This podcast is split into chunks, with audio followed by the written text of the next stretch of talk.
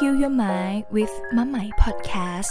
เพราะทุกอารมณ์ทุกความรู้สึกต้องการพื้นที่การรับรู้ ให้มะไหมอยู่เป็นเพื่อนคุณ แล้วเราจะผ่านไปด้วยกันค่ะ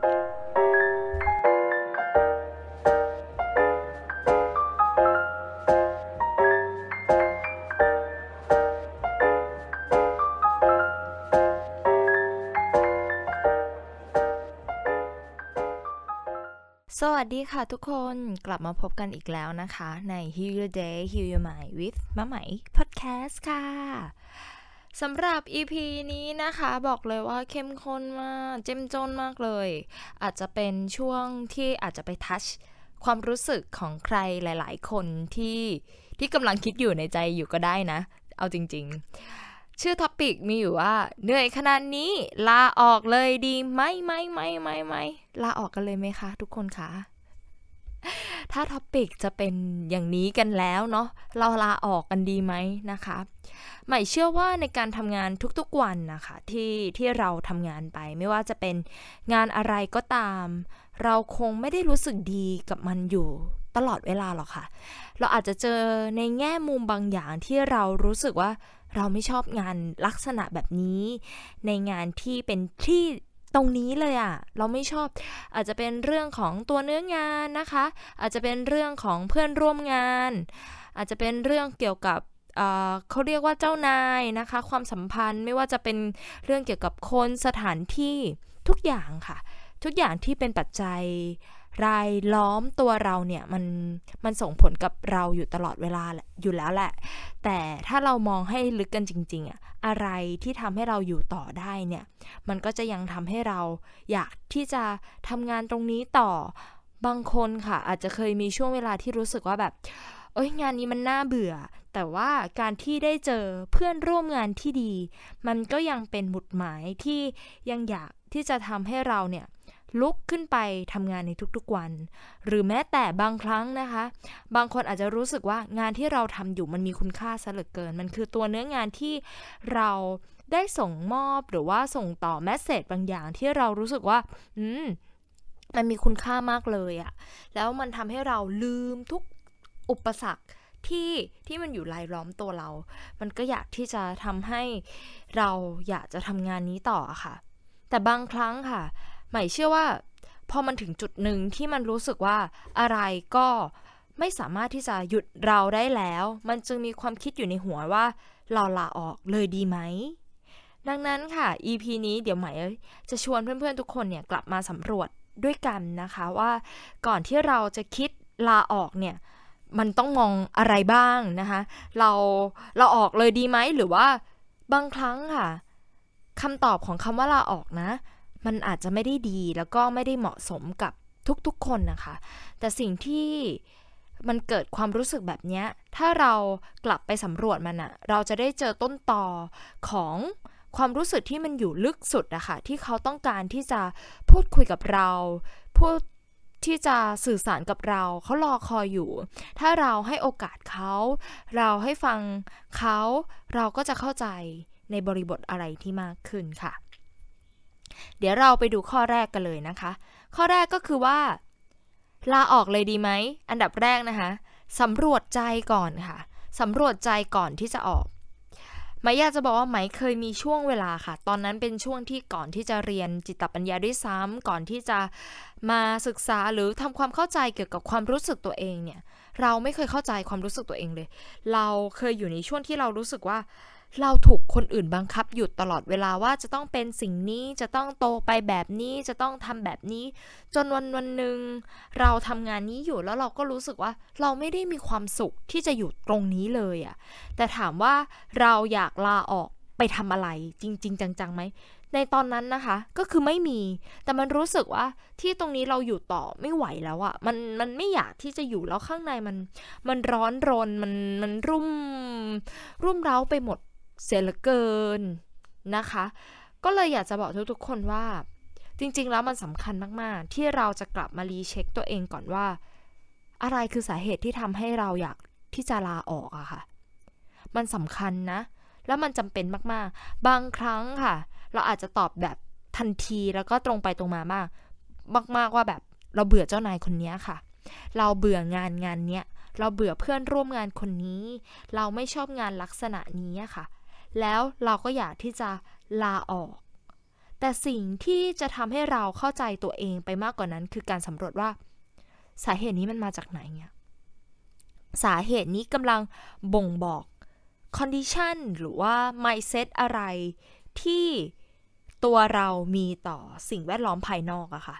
จะบอกว่าการที่เราเกิดอารมณ์ความรู้สึก นึกคิดใด ๆ เกิดขึ้นมาค่ะ มันไม่ใช่แค่ว่าเรื่องภายนอกทำให้เกิดอย่างเดียวนะ หมายยกตัวอย่างเช่น ถ้าสมมติว่ามันมีเหตุการณ์ฝนตกขึ้นมาค่ะสำหรับคนสิบคนที่รู้จักกัน เขาอาจจะไม่ได้รู้สึกว่า ฝนตกมันเป็นเรื่องที่น่าเบื่อ หรือเป็นเรื่องที่น่ารังเกียจ หรือเป็นเรื่องที่เขาไม่ชอบ บางคนอาจจะรู้สึกว่า โอ้ฝนตกมันมันชุ่มฉ่ำเหลือเกิน มันสบายใจมันได้ผ่อนคลาย แต่ในขณะบางคนที่เขากำลังมีธุระที่จะต้องไปทำที่นั่นที่นี่ต่อเขาก็จะรู้สึกว่า โอ้ฝนตกนี่เป็นตัวตัวการฉกาดมาก ๆ เลยที่จะทำให้เขาไม่สามารถไปถึงที่หมายได้อย่างราบรื่น เพราะว่าในประเทศไทยรถก็จะติดน้ำก็จะท่วมนะคะ แล้วก็จะทำให้เขาไม่สามารถไปถึงที่หมายได้ทัน ดังนั้นสิ่งนี้กำลังจะบ่งบอกอะไร บ่งบอกว่าฝนตกไม่ใช่ปัญหาค่ะ แต่เงื่อนไขที่เรามีอยู่ขณะนั้นในชีวิตกำลังจะเป็นตัวที่บ่งบอกสถานการณ์นี้ว่า สถานการณ์นี้เรากำลังจะรู้สึกอะไรกับมัน อย่างเช่นว่าเรากำลังรีบมากนะคะ เรามีเป้าหมายว่าเราจะต้องถึงอะค่ะ มันเกิดเงื่อนไขในใจที่เราจะต้องไป แล้วความหงุดหงิด ความโกรธ ความ aggressive ทุกอย่างที่มันเกิดขึ้น มันเกิดขึ้น เพราะเราไม่สามารถที่จะ reach ไปยังโกได้ แต่ในขณะเดียวกันค่ะ อีกคนนึงรู้สึกว่าฝนตกค่ะ แล้วเขาก็รู้สึกว่าเขาสบายสบายเย็นเย็นสามารถแบบชื่นชมได้อย่างชิลๆเพราะเขาก็รู้สึกว่า เขาสามารถ enjoy moment กับตรงนี้ เขาไม่ได้ไปโฟกัสว่าเขาจะต้องไปที่ไหน หรือว่าตัวเขาไม่ได้เปียกอะค่ะ ดังนั้นเนี่ยสิ่งที่เกิดขึ้นภายนอกอะมันเป็นเรื่องประมาณหนึ่งแล้วนะ แต่สิ่งอะไรที่มันเข้ามากระทบใจเรา สิ่งอะไรที่มันมาสะท้อนใจเราเนี่ยคือสิ่งที่สำคัญมากๆ ที่เราจะต้องสำรวจใจให้ได้ก่อนออกค่ะ เพราะว่าอะไร เพราะว่าทุกอย่างมีราคาที่จะต้องจ่าย ทุกครั้งค่ะ ถ้าสมมติว่าเราหุนหันพันแล่นในการที่ลาออก มันจะต้องมีราคาที่จะต้องจ่ายในการที่เราลาออก มันก็ขึ้นอยู่กับว่า เราจะต้องจ่ายในราคาเท่าไหร่ บางคนจ่ายในราคาที่แพงมาก บางคนจ่ายในราคาที่แพงน้อย เรื่องความรับผิดชอบหรือชีวิตที่มันเกิดขึ้นก็ตาม ที่มันจะเกิดขึ้นโดยจากการที่เราไม่รอบคอบหรือ เกิดจากสิ่งที่เราไม่ได้วางแผนเอาไว้ และสิ่งสำคัญค่ะที่ทำไมจึงเป็นเหตุผลว่าเราควรที่จะสำรวจใจก่อนที่จะเราก่อนที่เราจะต้องออกจากที่ทำงานที่หนึ่งไปค่ะ อย่างนี้ค่ะ อะไรที่เราไม่ได้เกิดความเข้าใจในบริบทของชีวิต สิ่งนั้นจะเรียกว่า mindset ค่ะ mindset หรือว่า pattern รูปแบบในการดำเนินชีวิตที่เรามี เรามักจะดำเนินชีวิตในรูปแบบที่เราเชื่อว่ามันดี ในรูปแบบที่เราทำมันอย่างปกติ อย่างที่เราคุ้นชินว่าเออ มันจะต้องเป็นแบบนี้ แล้วเราก็ดำเนินชีวิตไปแบบนี้ค่ะ แล้วพอมันเจอปัญหาที่มันทำให้เรารู้สึก struggle ถ้าเราไม่ได้เข้าใจ mindset อย่างเงี้ยค่ะ mindset นี้เขาก็จะมีรูปแบบวิธีในการแก้ปัญหาแบบเดิมๆ ที่เขาเคยทำถ้าเราเลือกที่จะแก้ปัญหาหรือเข้าใจปัญหา มันก็จะเกิดโซลูชันใหม่ๆ แต่ถ้าเราเลือกหรือว่าตัดสินใจว่าโอเค เราจะลาออก โดยที่เรายังไม่ได้ทำความเข้าใจในปัญหานั้นๆ สิ่งที่เกิดขึ้นก็คือเรามั่นใจได้ยังไงอะเราการันตีตัวเองได้ยังไงว่า next step ที่เรากำลัง จะดำเนินต่อไป เราจะไม่หนีปัญหาแบบนี้อีก ถ้าเราเจออีกในชีวิตอะค่ะ สิ่งที่หมายอยากจะบอกเพื่อนๆ ทุกๆ คนเลยก็คือว่า mindset แบบเดิมๆ จะตามเราไปทุกที่ทุกแห่งค่ะ เมื่อเราหนีปัญหาค่ะเมื่อเราไม่ได้เข้าใจปัญหา มันจึงเป็นเหมือนการที่เราลาออกจากที่นี่ มันเหมือน เราอยากที่จะหนีจากสถานการณ์ หรือว่าพอสจากความเจ็บปวดใด ๆ ก็ตามที่เรารู้สึก แล้ว พอเราไปเจอปัญหาแบบเดิมอีกอะค่ะ เราจะทำยังไงอะในเมื่อโจทย์เดิม มันคือโจทย์เดิมในชีวิตเราอะมันคือเรื่องแบบเดิมที่ที่เราจะหนีมันนะคะ มันก็มีแนวโน้มหมายใช้คำว่ามีแนวโน้มเนาะมันก็ไม่ได้การันตีว่าทุกๆ คนจะต้องเจอสิ่งนี้ในแบบนี้นะคะ แต่มันก็มีแนวโน้มค่ะว่า เราก็จะใช้วิธีแบบนี้ในการที่เราจะ ดำเนินชีวิตหรือตัดสินใจตัวเอง แล้วก็มีวิธีที่จะหนีอะค่ะ หรือตัดปัญหาไปเลยแล้วทุกอย่างมันก็คาราคาซัง มันก็เลยเป็นชีวิตถ้าเรากลับมาสังเกตอะค่ะ มันเหมือนแค่ว่าชีวิตอาจจะดูโตขึ้น อาจจะดูเปลี่ยนไป อาจจะได้ทำงานที่ใหม่ แต่จริงๆแล้วมันเหมือนแค่ เราเปลี่ยนสถานการณ์อะเราเปลี่ยนตัวละครเล่นนะคะ แต่เรื่องราวหรือสถานการณ์ สิ่งที่เราเจอซ้ำๆมันเหมือนเดิมอะหมายยกตัวอย่างให้เห็นง่ายขึ้นนะ จริงๆ เรื่องเนี้ยมันไม่ได้เห็นแค่เฉพาะตอนที่เราทำงานหรือว่าตอนที่เราคิดจะลาออก แต่มันคือ pattern ในการใช้ชีวิตที่ส่งผลไปในทุกๆ ด้านนะคะ เพราะเรามี mindset เดิมอะ่ะ มันเหมือนซอฟต์แวร์ มันเป็นซอฟต์แวร์เดิมที่เรายังยังไม่ได้อัปเดตหรือว่าอัปเกรดใด ๆ ก็ตามค่ะ อย่างเช่น ยกตัวอย่างง่าย ๆ ที่เราจะเห็นชัด ที่สุดนะคะ สมมุติว่าใครที่มีแฟน หลาย ๆ ครั้งที่เราเจอบทสัมภาษณ์ของดารา หรือว่าศิลปินนะคะ ที่มีแฟนหลาย ๆ คน บางคนก็เคยแชร์ประสบการณ์ว่า เรามักจะจบกับแฟนคนเก่าด้วยเรื่องเดิม ๆ ค่ะ ที่เรามักเคยเจอ ซึ่งมันไม่ใช่เรื่องบังเอิญนะแล้วมันก็ไม่ใช่เรื่องที่แบบดูเขาเรียกว่าดูแบบเกินจริง หรือว่าดูเกินความคาดเดาหรือว่าเป็นเรื่องของโชคชะตา ใด ๆ ทั้งนั้นนะคะเราเคยทำอะไรแบบเดิม เราก็จะใช้พฤติกรรมแบบเดิม เราก็ยังจะเจอเรื่องเดิมๆ คนที่เขามาหาเราเหมือนเขาเข้าคู่กันนะคะเขาก็อาจจะใช้ชีวิตแบบเดิมๆอะค่ะ แล้วเขาก็มาเจอเรา มันก็เป็นอะไรที่มันลงล็อกซึ่งกันและกัน มันก็เลยเกิดปัญหานี้ซ้ำๆดังนั้นก่อนที่เราจะออกจากที่ไหนก็ตาม เราควรสำรวจใจก่อนว่า ตอนนี้มันเกิดความไม่ชอบ มันเกิดความอึดอัด มันเกิดความไม่พอใจ มันเกิดความเสียใจ เราหงุดหงิด เรากำลังหงุดหงิดเรื่องอะไรอะค่ะ เราต้องแคลกมันออกมาเป็นก้อนก่อนนะ เอาเอาจากที่ก้อนใหญ่ๆอะค่ะ บางครั้งเนี่ยมวลรวมของปัญหาเนี่ยจริงๆแล้วมันเกิดจากหลาย ๆ เรื่องรวมกันแล้วมันสะสมค่ะ แล้วบางครั้งเนาะเราอาจจะยังไม่ได้มีช่วงเวลาที่เรามาพิจารณาหรือว่านั่งมองมันแบบอย่างเป็นจริงเป็นจังอะค่ะ สิ่งที่เกิดขึ้นกับเราก็คือว่า เราก็มักที่จะทำปัญหาหรือแก้ปัญหาโดย โดยอะไรที่เราสามารถแบบจัดการหรือว่าเรามีอิทธิพลกับสิ่งนั้นได้ง่ายอะค่ะ อย่างเช่นนะ บางคนนะคะจัดการปัญหาด้วยวิธีการกิน เคยไหมเครียดเรากินนะคะ มันอาจจะรู้สึกว่าแบบเอ้าก็หิวก็กิน แต่จริงๆแล้วเนี่ยถ้าเราไปศึกษาหรือเราไปสังเกตตัวเองนะ หรือเราลองไป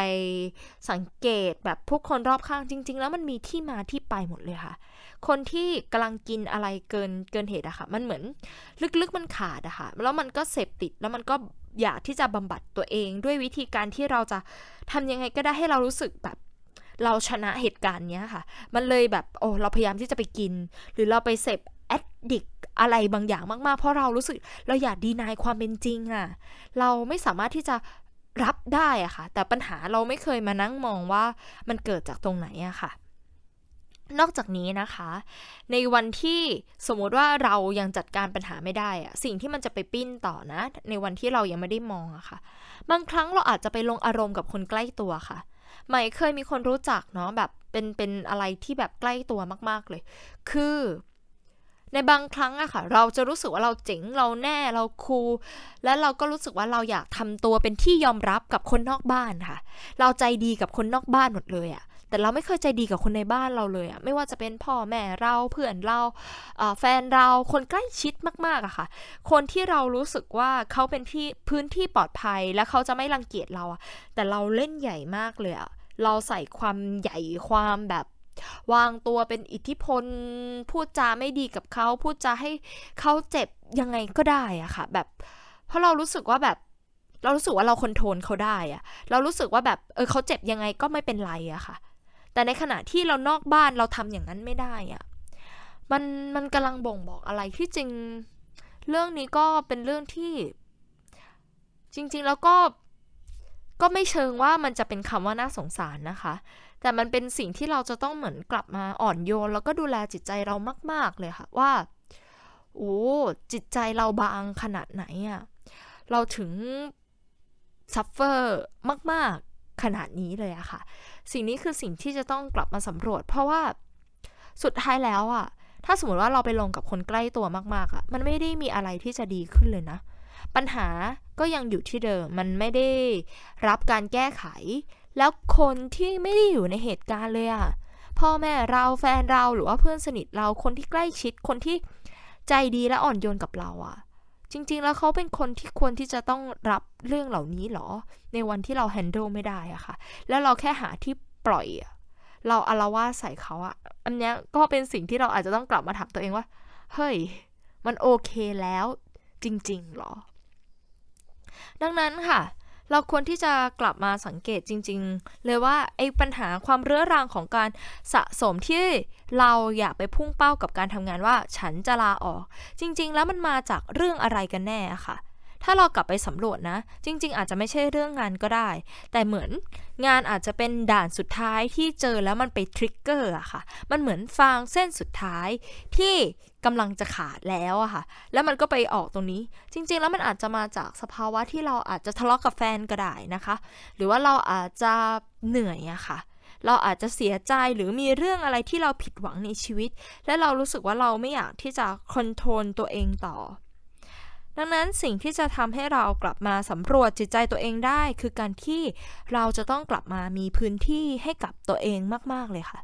แล้วลองหาเวลานิ่ง ๆ ก่อน แล้วเราโอ้โอกับตัวเองนิดนึงค่ะ ใจดีแล้วก็อ่อนโยน มันสำคัญมาก ๆ เลยที่จะทำให้เรา move on ต่อไปได้ แล้วเราลองกลับมานิ่ง ๆ ค่ะบางคนอาจจะไม่คุ้นชินว่าการกลับมานิ่ง ๆ คืออะไร การกลับมาสำรวจคืออะไร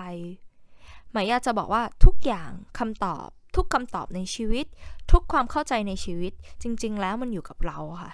ทุกอย่างมีที่มาที่ไปอยู่แล้ว แล้วมันสอดคล้องกัน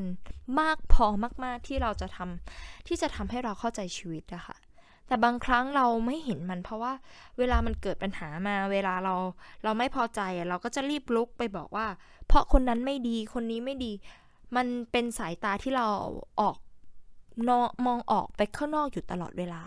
ซึ่งมันเป็นพฤติกรรมที่ธรรมดามากๆ ที่เป็นเรื่องปกติที่คนส่วนใหญ่ทำแต่ในวันที่เกิดปัญหา แล้วเราอยากจะได้คำตอบที่แท้จริงที่แก้ได้ตรงโจทย์จริง ๆ คือต้องกลับมาข้างในค่ะ เราเศร้าเพราะอะไร เราไม่ชอบเพราะอะไรทำไมเราถึงอยากลาออก เราไม่ได้รับความรักหรือไม่ได้ รับคุณค่าอะไรจากที่ทำงานนี้ เราอาจจะลองลิสต์มาก็ได้ค่ะ ลองเขียนว่าตอนนี้เราเหนื่อยกับเรื่องอะไร และนอกจากเรื่องงานนะคะ ในเรื่องเดียวกันที่เรากำลังเผชิญความรู้สึกแบบนี้ค่ะ อาจจะเป็นความโกรธความเสียใจ ในบริบทอื่นของชีวิตที่ไม่ใช่เรื่องงาน เรากำลังรู้สึกแบบนี้อยู่หรือเปล่า นี่คือสิ่งที่จะทำให้เราเข้าใจตัวเองนะคะ ก่อนที่เราจะออกจากงานค่ะ ต่อไปค่ะ ข้อที่ 2 หลังจากที่เราสำรวจจิตใจตัวเองแล้วเนี่ย ในการที่เราจะเข้าใจ mindset ใหม่ไม่ต่อต้านนะ และใหม่ก็ยินดีมากๆ ในการที่ทุกคนหรือว่าใครจะลาออก การลาออกเป็นสิ่งที่ดีในวงเล็บ ในบางจังหวะ และการลาออกก็ไม่ใช่คำตอบที่ดีในบางจังหวะเช่นกัน ดังนั้นค่ะ มันคือการ การที่เราจะต้องพิจารณาอย่างรอบคอบ มันจำเป็นมาก ๆ เลยในบางในไม่ใช่ในบางครั้งเท่านั้นนะคะ แต่ว่ามันควรที่จะเป็นเหมือน ทุกเวลาทุกโมเมนต์ที่เราใช้ชีวิตที่เราจะกลับมาใส่ใจตัวเราว่าเรากำลังทำอะไรอะแล้วยิ่งมันเป็นแบบ big change หรือว่าเป็นเหตุการณ์ใหญ่ ๆ ในชีวิตอะคะ่ะ เราควรที่จะกลับมามองมาก ๆ เลยอะเพราะว่าชีวิตจริงไม่เล่นนะคะ ชีวิตจริงไม่เล่น อย่างที่หมายบอกว่าทุกอย่างมีราคาต้องจ่าย ถ้าเราออกไปด้วยความหุนหันพันแล่น มีอย่างช่วงหนึ่งที่หมายตัดสินใจลาออกเพราะหมายตอนนั้นหมายแฮนเดิลความรู้สึกตัวเองไม่ได้เลยนะ คือตอนนั้นไม่รู้จักวิธีการกลับมาสำรวจ หรือว่าการกลับมาเช็คข้างในอะ่ะหมายรู้สึกตอนนั้นมันแย่มาก แล้วเราไม่อยากที่จะอยู่อะค่ะ แล้วหมายก็ลาออกค่ะ ลาออกจริง ๆ ค่ะ แล้วไม่ไม่สนใจอะไรทั้งนั้นนะคะตอนนั้นนะ หมายคิดว่าหมายเข้าข่ายเป็นเบิร์นเอาท์เลยอะไม่แน่ใจว่าไปเหยียบ เขตซึมเศร้าด้วยไหมอะค่ะ แต่หมายดุ๋มอารมณ์ดิ่งไปเลยค่ะ แล้วก็แบบอยากอยู่นิ่งๆ ไม่อยากทำอะไร วันๆตื่นมามองเพดานมันมันอ้างว้างขนาดนั้นเลยนะคะ มันมันรู้สึกแย่แล้วก็นอกจากเนี้ย ถ้าในวันที่เราไม่พร้อมอะค่ะ หมายกล้าพูดเลยนะ เรื่องเงินคือเรื่องสำคัญนะ ถ้าแบบเราไม่ได้แบบมีสเปร์ไว้อะแล้วทุกอย่างเราไม่ได้เตรียมไว้คอนเน็ชันเราไม่มีทุกอย่างไม่มีการเริ่มต้นใหม่ ในเวลาเดียวกันกับหลาย ๆ สิ่ง เป็นเรื่องที่ไม่ง่าย ไม่ง่ายจริง ๆ ค่ะ ตอนนั้นด้วยวัยประมาณแบบ 20 ต้นๆ เราคิดว่าเราเจ๋งเราคูลเราคิดว่าทุกทุกสิ่งทุกอย่างมันสามารถที่จะเป็นไปได้ เราวางแผนเราไม่กลัวค่ะ แล้วเราก็คิดว่าโอเค ออกไปเลย เราจัดการเนี่ยหนึ่งสองสามเราจะไปทำตามแผนนี่นั่นโน่นนั่น เรามีแผนเป็น 10 อย่างค่ะและที่เราจะทำแล้วถ้ามัน success ตามแผนแบบเหมือน copy paste เป็นพิมพ์เขียวได้ ทุกอย่างชีวิตรอดการดำเนินงานรอดค่ะ แล้วสิ่งที่ช็อกกับเด็ก ในวัย 20 ต้นๆ คนนั้นในวันนั้นก็คือ ชีวิตไม่เป็นเช่นนั้นค่ะ ไม่เป็นเช่นนั้นเลยต่อให้เราวางแผนมาดีค่ะ แค่ไหนก็ตามค่ะมันมีตัวแปร มากมายมาก ๆ เกินกว่าที่เราจะควบคุมได้ เช่น เราวางแผนว่าเราจะไปทำงานที่นี่เราได้งานที่นี่ แต่ปรากฏว่ามันก็ไม่ได้อะค่ะ ไม่มีคนมารับสมัครไม่ได้ ตรงนั้นเปลี่ยนแผนตรงนี้โดนแคนเซิลเงอแคนเซิลงานนะคะ ทุกอย่างมันมีปัจจัยร้อยแปดมาก ๆ ที่ที่เราควบคุมไม่ได้อะจากตอนแรกเราทำงานเป็นแบบเหมือนงานกึ่งงานประจำที่เหมือนเขาก็เซต environment มาประมาณหนึ่งว่า เออ อันนี้มันพอควบคุมได้บางอย่าง แล้วก็มีบางอย่างที่ควบคุมไม่ได้แล้วเราก็อยู่ตรงนั้นนะคะแต่พอเราออกมาทำงานเองเป็นฟรีแลนซ์เต็มตัว โอ้ ปัจจัยมันเยอะมากมากมาย มหาศาลมาก ๆ เลยค่ะ ที่เราควบคุมไม่ได้แล้วก็คือตอนนั้นแบบเครียดไปเลยนะ ดังนั้นสิ่งที่หมายอยากจะบอกเพื่อนๆทุกคนนะคะก็คือ ลาออกได้นะ แต่เราพิจารณาชีวิตจริง ๆ แล้วว่า เราลาออกเพราะอะไร เราต้องมองว่าเรากำลังลาออกเพราะเรากำลังหนีปัญหาอยู่หรือเปล่า ถ้าเรากำลังคิดว่าเรากำลังจะหนีปัญหา ใหม่แนะนำอย่างนี้นะคะว่า เรามีโอกาสที่จะเจอแบบนี้ในวันข้างหน้าอีกอะมันมันยังไงมันก็จะเจอค่ะ เพราะว่ามันคือวิถีการดำเนินชีวิตของเราอะเราจะไปเจอแบบนั้นอีกซ้ำๆอะค่ะ เพราะว่าชีวิตมันเหมือนส่งเข้ามาให้เรา เข้าใจปัญหา แล้วก็แก้ปัญหาเพื่อที่เราจะเติบโต แล้วก็เข้าใจในมุมมองที่มากกว่าเดิม ขยายการรับรู้มากกว่าเดิม เข้าใจมากกว่าเดิมเข้าใจชีวิตและเติบโต ดังนั้นมันมันมันจะต้องผ่านสิ่งนี้ไปอะค่ะ แล้วก็สิ่งที่เราจะต้องพิจารณาอีกอะคือปัจจัยในชีวิตของเราค่ะว่าอะไรเป็นปัจจัยในชีวิตของเราบ้าง มองให้รอบคอบค่ะ มองให้รอบด้านแล้วค่อยๆคคิด อย่างใจเย็น มีปัญญา ค่อยๆมองว่า เรากำลังทำอะไรไปเพราะอะไร เพราะว่าสิ่งนี้ค่ะ มันอาจจะไม่ได้ในเวลานั้นเลยอะแล้วก็สิ่งนี้หมายาจะบอกว่ามันสำคัญมาก ๆ เลยที่ที่เราจะต้องรู้คือ คือทุกอย่างมันมีจังหวะเวลาของมันนะคะเรามีปัจจัยที่เรา จะต้องดูแล บางคนอาจจะต้องดูแลที่บ้าน บางคนดูแลพ่อแม่ บางคนมีสิ่งที่จะต้องจัดการ สิ่งที่ต้อง handle อะค่ะ ปัจจัยหลาย ๆ อย่างในชีวิตของแต่ละคนไม่เหมือนกัน ดังนั้นมันเอาไป compare ไปเปรียบเทียบกับเพื่อนที่เขาลาออกไปแล้ว หรือเขาไม่ลาออกไปแล้วไม่ได้เลยค่ะ เพราะโจทย์ชีวิตของเราไม่เหมือนกันนะแต่สิ่งที่จะทำให้เราเข้าใจโจทย์ชีวิตตัวเองได้คือ กลับมาสำรวจก่อนว่า เราอยากออกด้วยความรู้สึกอะไรอะคะอย่างตอนนั้นนะใหม่เพิ่งมาเข้าใจตัวเองในวันนั้น ตอนที่ลาออกไปแล้วใช้คำว่าอย่างนี้เพราะตอนนั้นไม่เข้าใจตอนนั้นตอนนั้นอารมณ์อารมณ์เราพบว่าที่เราออกเพราะว่าเราเสียใจอะค่ะ เราเสียใจเราเราผิดหวังแล้วเราแฮนเดิลความรู้สึกตัวเองไม่ได้ แล้วมันก็เกิดการตัดสินใจบางอย่างที่มันรีบร้อนนะคะ แต่ถามว่าการรีบร้อนแล้วเกิด บางอย่างที่เราต้องเผชิญอะถามว่ามันดีไหม คือก็ไม่ใช่ว่าไม่ดี เพราะว่ามันคือการเรียนรู้จากความผิดพลาด แต่บางอย่างเราก็ไม่ต้องทำให้ชีวิตมันยากขนาดนั้นนะคะ การที่ชีวิตจริงเราอาจจะมีเรื่องยากๆ ที่เราจะต้อง handle สมมตินะมีอยู่สักสิบอย่างอย่างเงี้ยค่ะ เราก็ไม่จำเป็นที่จะต้องเพิ่มความยากในชีวิตให้มันเป็น 15 หรือ 20 โดยไม่จำเป็นในสิ่งที่มันจะต้องเผชิญแล้วอะค่ะ ชีวิตมันมีความสบายใจในการดำเนินชีวิตได้อะชีวิตมันไม่ต้องร้อนรนหรือว่าร้อนรุ่มหรือว่าเผาตัวเอง ในการที่จะต้องทำอะไร รีบๆอย่างนั้นนะคะ เพราะใจอย่างนั้นนะ มันไม่ได้สบายเลยอะค่ะหมายค้นพบว่าจาก learning ของตัวเองที่ได้เรียนรู้จากการลาออกคือ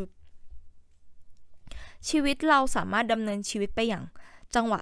สบายๆข้างในได้อะ แต่สิ่งนี้มันต้องเกิดจากการกลับมาสังเกตตัวเอง แล้วก็เข้าใจตัวเองมาก ๆ เลยค่ะ ว่าว่าเรากำลังทำอะไรไปเพราะอะไร เรากำลังรู้สึกอะไร เรากำลังเผชิญอะไรใจเรานี้ต้องการอะไรอะค่ะ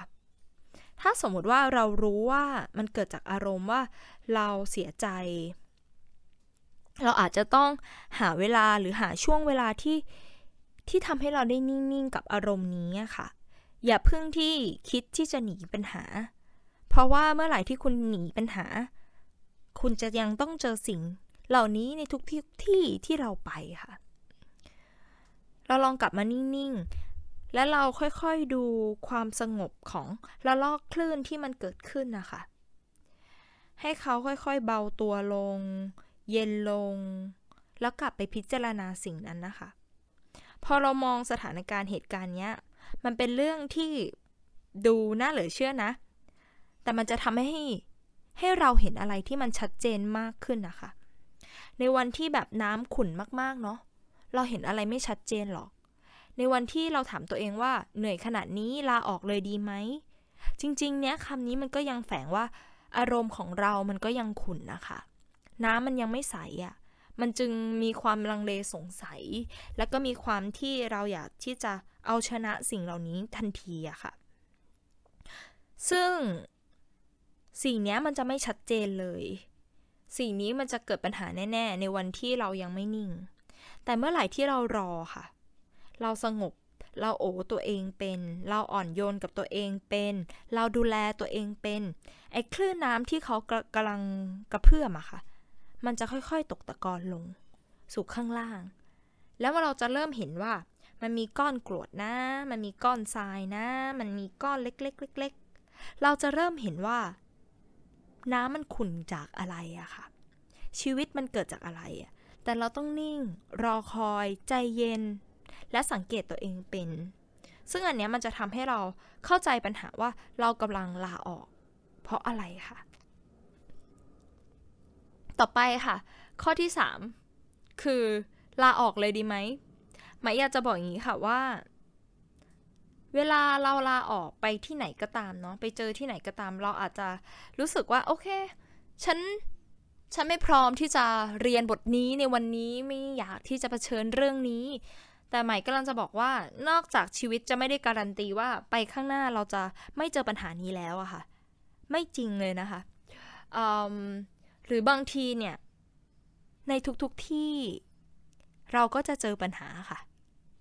ในวงเล็บนะคะ คนละอย่างค่ะ ในบางสถานที่ในบางเหตุการณ์ ในเรื่องราวของผู้คน ในตัวของเนื้องาน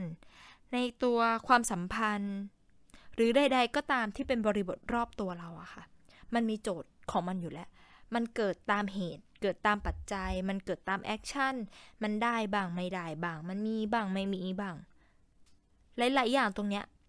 สิ่งที่เกิดขึ้นคือ มันก็จะกลับมาช็อกเราอยู่ดี ช็อกเราในณที่นี้หมายความว่า มันจะกลับมาสั่นสะเทือนให้เรารู้สึกอยู่ข้างในอะค่ะ ว่าเราชอบมันไหม หรือเราไม่ชอบมัน เราพอใจไหม หรือเราไม่พอใจ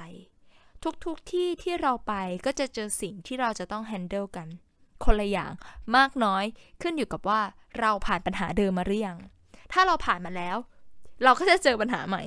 ในวันที่เราเติบโตขึ้น มีคนบอกว่าพอเจอปัญหาพอโตขึ้นมันก็จะเจอปัญหาคนละแบบอะค่ะ มันคือสิ่งที่เราเข้าใจสิ่งที่เรามองโลก แต่เหล่านั้นเลย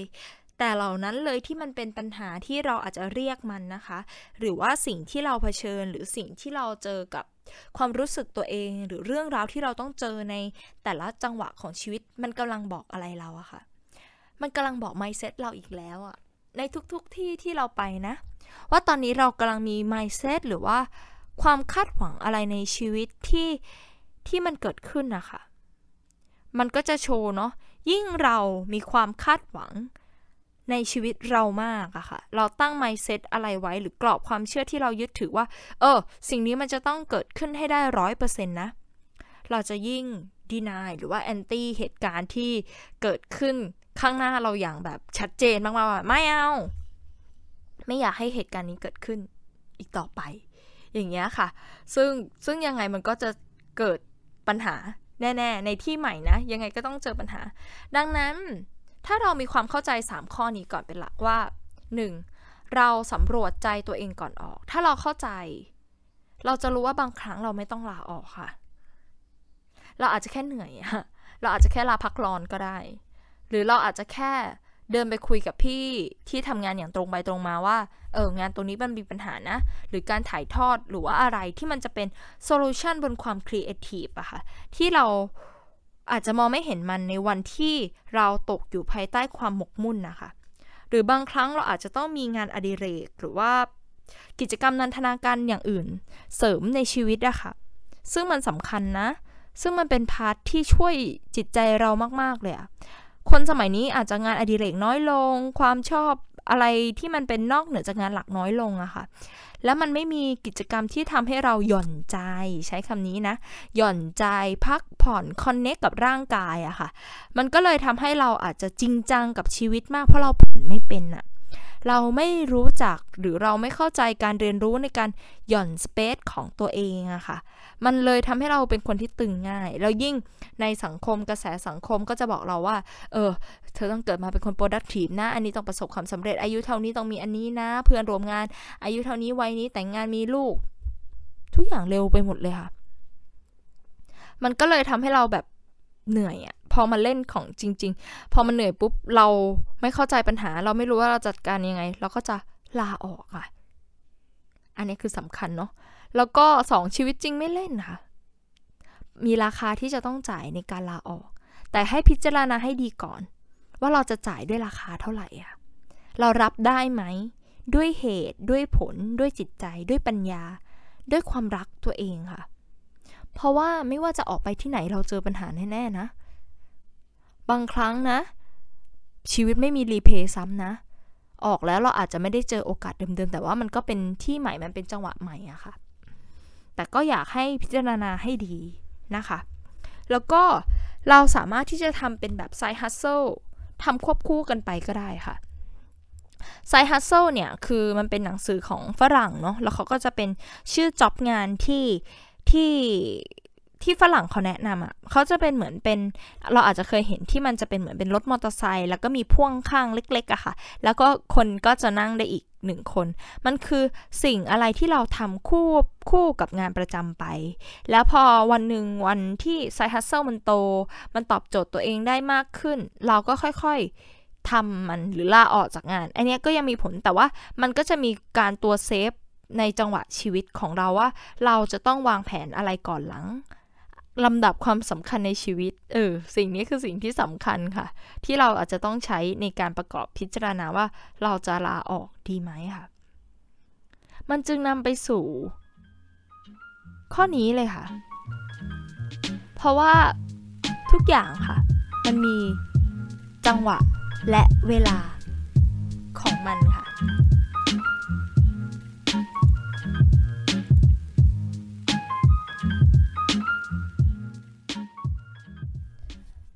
จังหวะและเวลาของมันคืออะไร เพื่อนๆเคยปลูกต้นไม้กันไหมคะ ถ้าเราเคยปลูกต้นไม้หนึ่งแปลงเนาะแล้วก็มีพืชหลาย ๆ ชนิดนะคะเราจะพบว่าในระยะเวลาวันในแต่ละวันเมล็ดพันธุ์ที่เราปลูกไป ไม่มีต้นไหนโตเท่ากันเลยค่ะ หรือแม้กระทั่งเป็นสายพันธุ์เดียวกันก็ตามนะใหมเคยปลูกต้นหอมค่ะใหมเคยปลูกคะน้าปลูกผักสลัดในช่วงเวลาเดียวกัน โอ้โห ยิ่งเป็นเมล็ดผักชีด้วยนะ ยิ่งเป็นเมล็ดพริก ใช้เวลานานกว่ามะละก็นานกว่า แต่อย่างพวกผักกาดเนี่ยวันรุ่งขึ้นก็แทงแทงเมล็ดออกมาแล้ว แล้วบางบางบางบางพันเนาะก็จะเขาเรียกว่ากิ่งก้านสาขาก็ไม่เหมือนกันอีก ยิ่งต้นหอมนี่โตแบบโตแบบน่ารักอะค่ะ คือเขาจะโตแบบเป็นยอดแล้วก็แทงแทงขึ้นไปนะคะ ในบางอันก็จะแบบ ออกใบข้างๆเนาะเป็นใบเลี้ยงคู่ใบเลี้ยงเดี่ยว ก็ว่ากันไปอะค่ะ แต่ทุกอย่างเนาะในสิ่งที่เรากำลังจะทำอะค่ะ มันคือการกลับมาพิจารณาว่า เรากำลังทำสิ่งนี้เพื่ออะไร เพื่อที่จะทำให้เราเข้าใจเหตุและปัจจัยมากยิ่งขึ้นนะคะ ว่าสิ่งสิ่งนี้มันจะต้องใช้ระยะเวลาเท่าไหร่ สิ่งสิ่งนี้จะมาได้ก็ต่อเมื่อเราต้องทำอะไรเพิ่ม ถ้าเรารู้สึกว่า สิ่งนี้มันทำให้เราไม่อยากที่จะอยู่ต่อเราอยากลาออกอะแสดงว่ามันมีบางอย่างที่มันไม่สมกันอยู่ มันมีบางอย่างที่ไม่ได้รับ เราก็ต้องกลับมามองว่าเราไม่ได้รับอะไร เราคุณค่าที่เราทำงาน สิ่งที่เราอยากส่งแมสเซจต่อเราได้ทำไหม หรืออิสระอะไรที่เราให้ความสำคัญ หรือให้คุณค่าในชีวิตเราอะค่ะ อันนี้คือสิ่งที่จะต้องกลับมาสังเกต เพราะบางครั้งเนาะ ก่อนที่เราจะลาออกอะค่ะ งานทุกงานเนี่ย อาจจะไม่ได้ทำให้เราสมหวังอย่างร้อยเปอร์เซ็นต์ค่ะ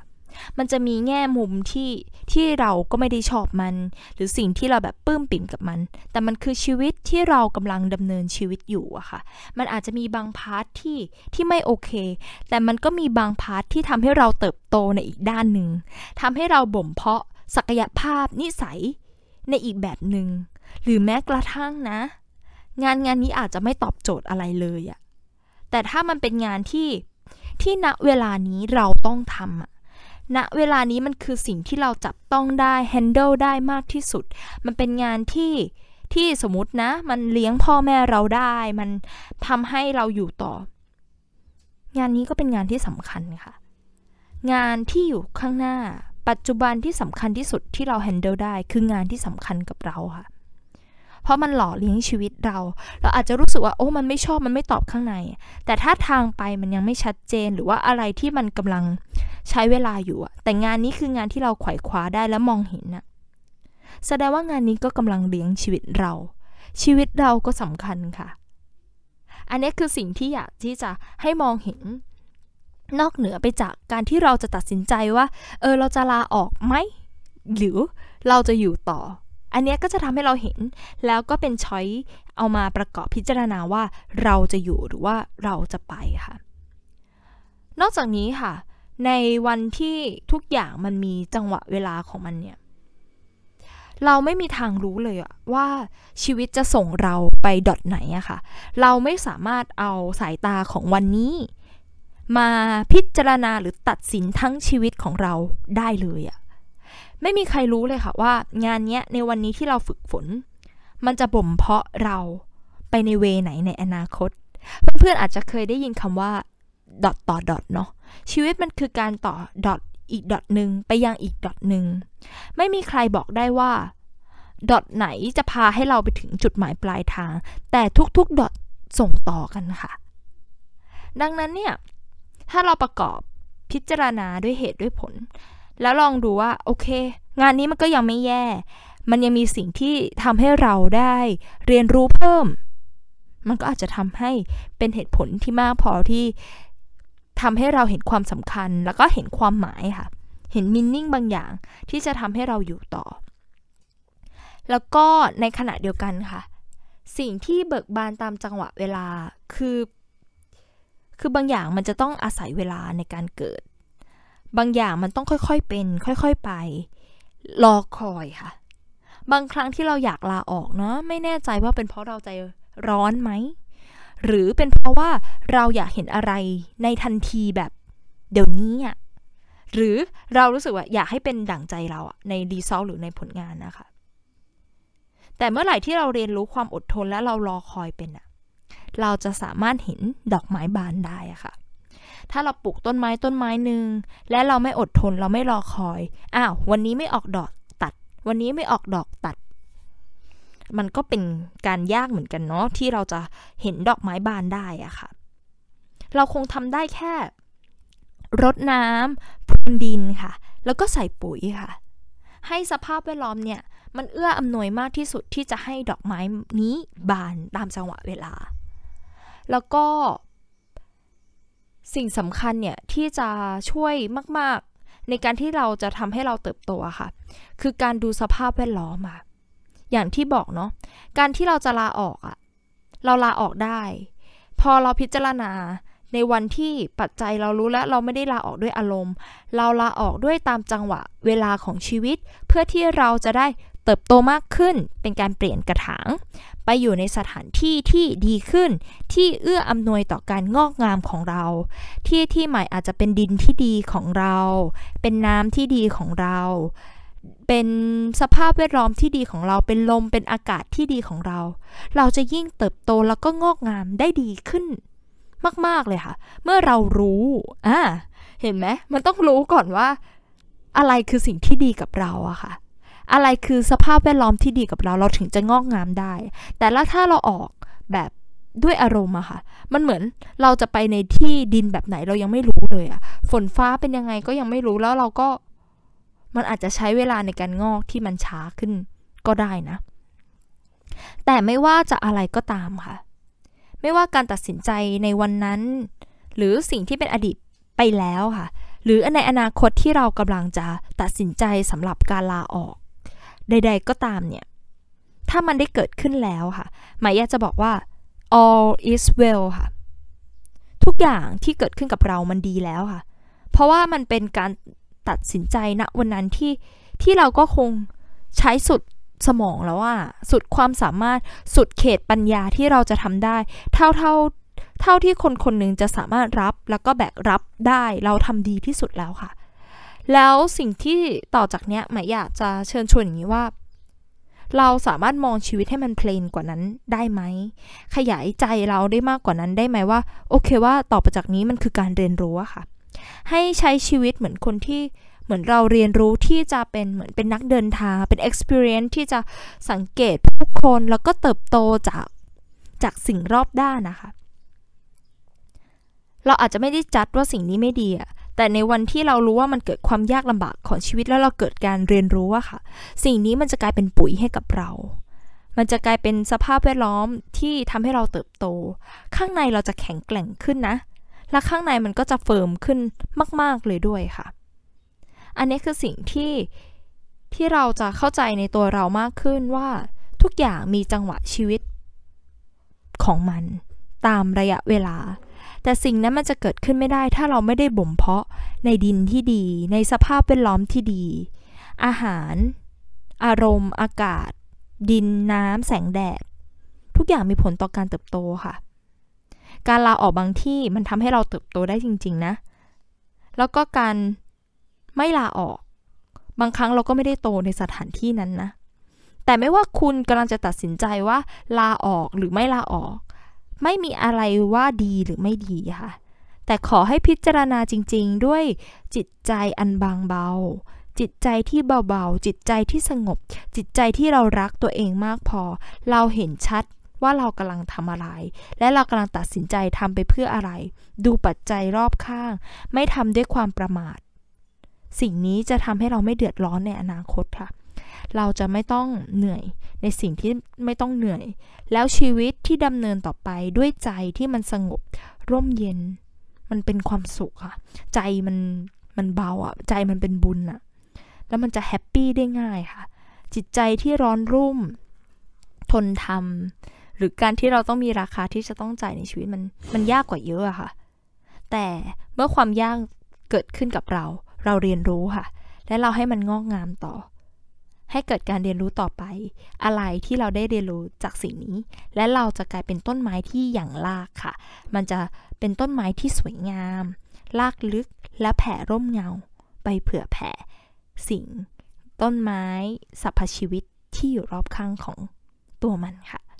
ก็เป็นกำลังใจให้กับทุกๆคนนะคะ ก็หวังว่า EP นี้น่าจะมีประโยชน์แหละ เนาะไม่มากก็น้อยนะคะ ก็ขอบคุณทุกท่านค่ะสำหรับการติดตามนะคะสำหรับการรับฟังค่ะ ก็เดี๋ยวเราจะกลับมาเจอกันใหม่นะคะใน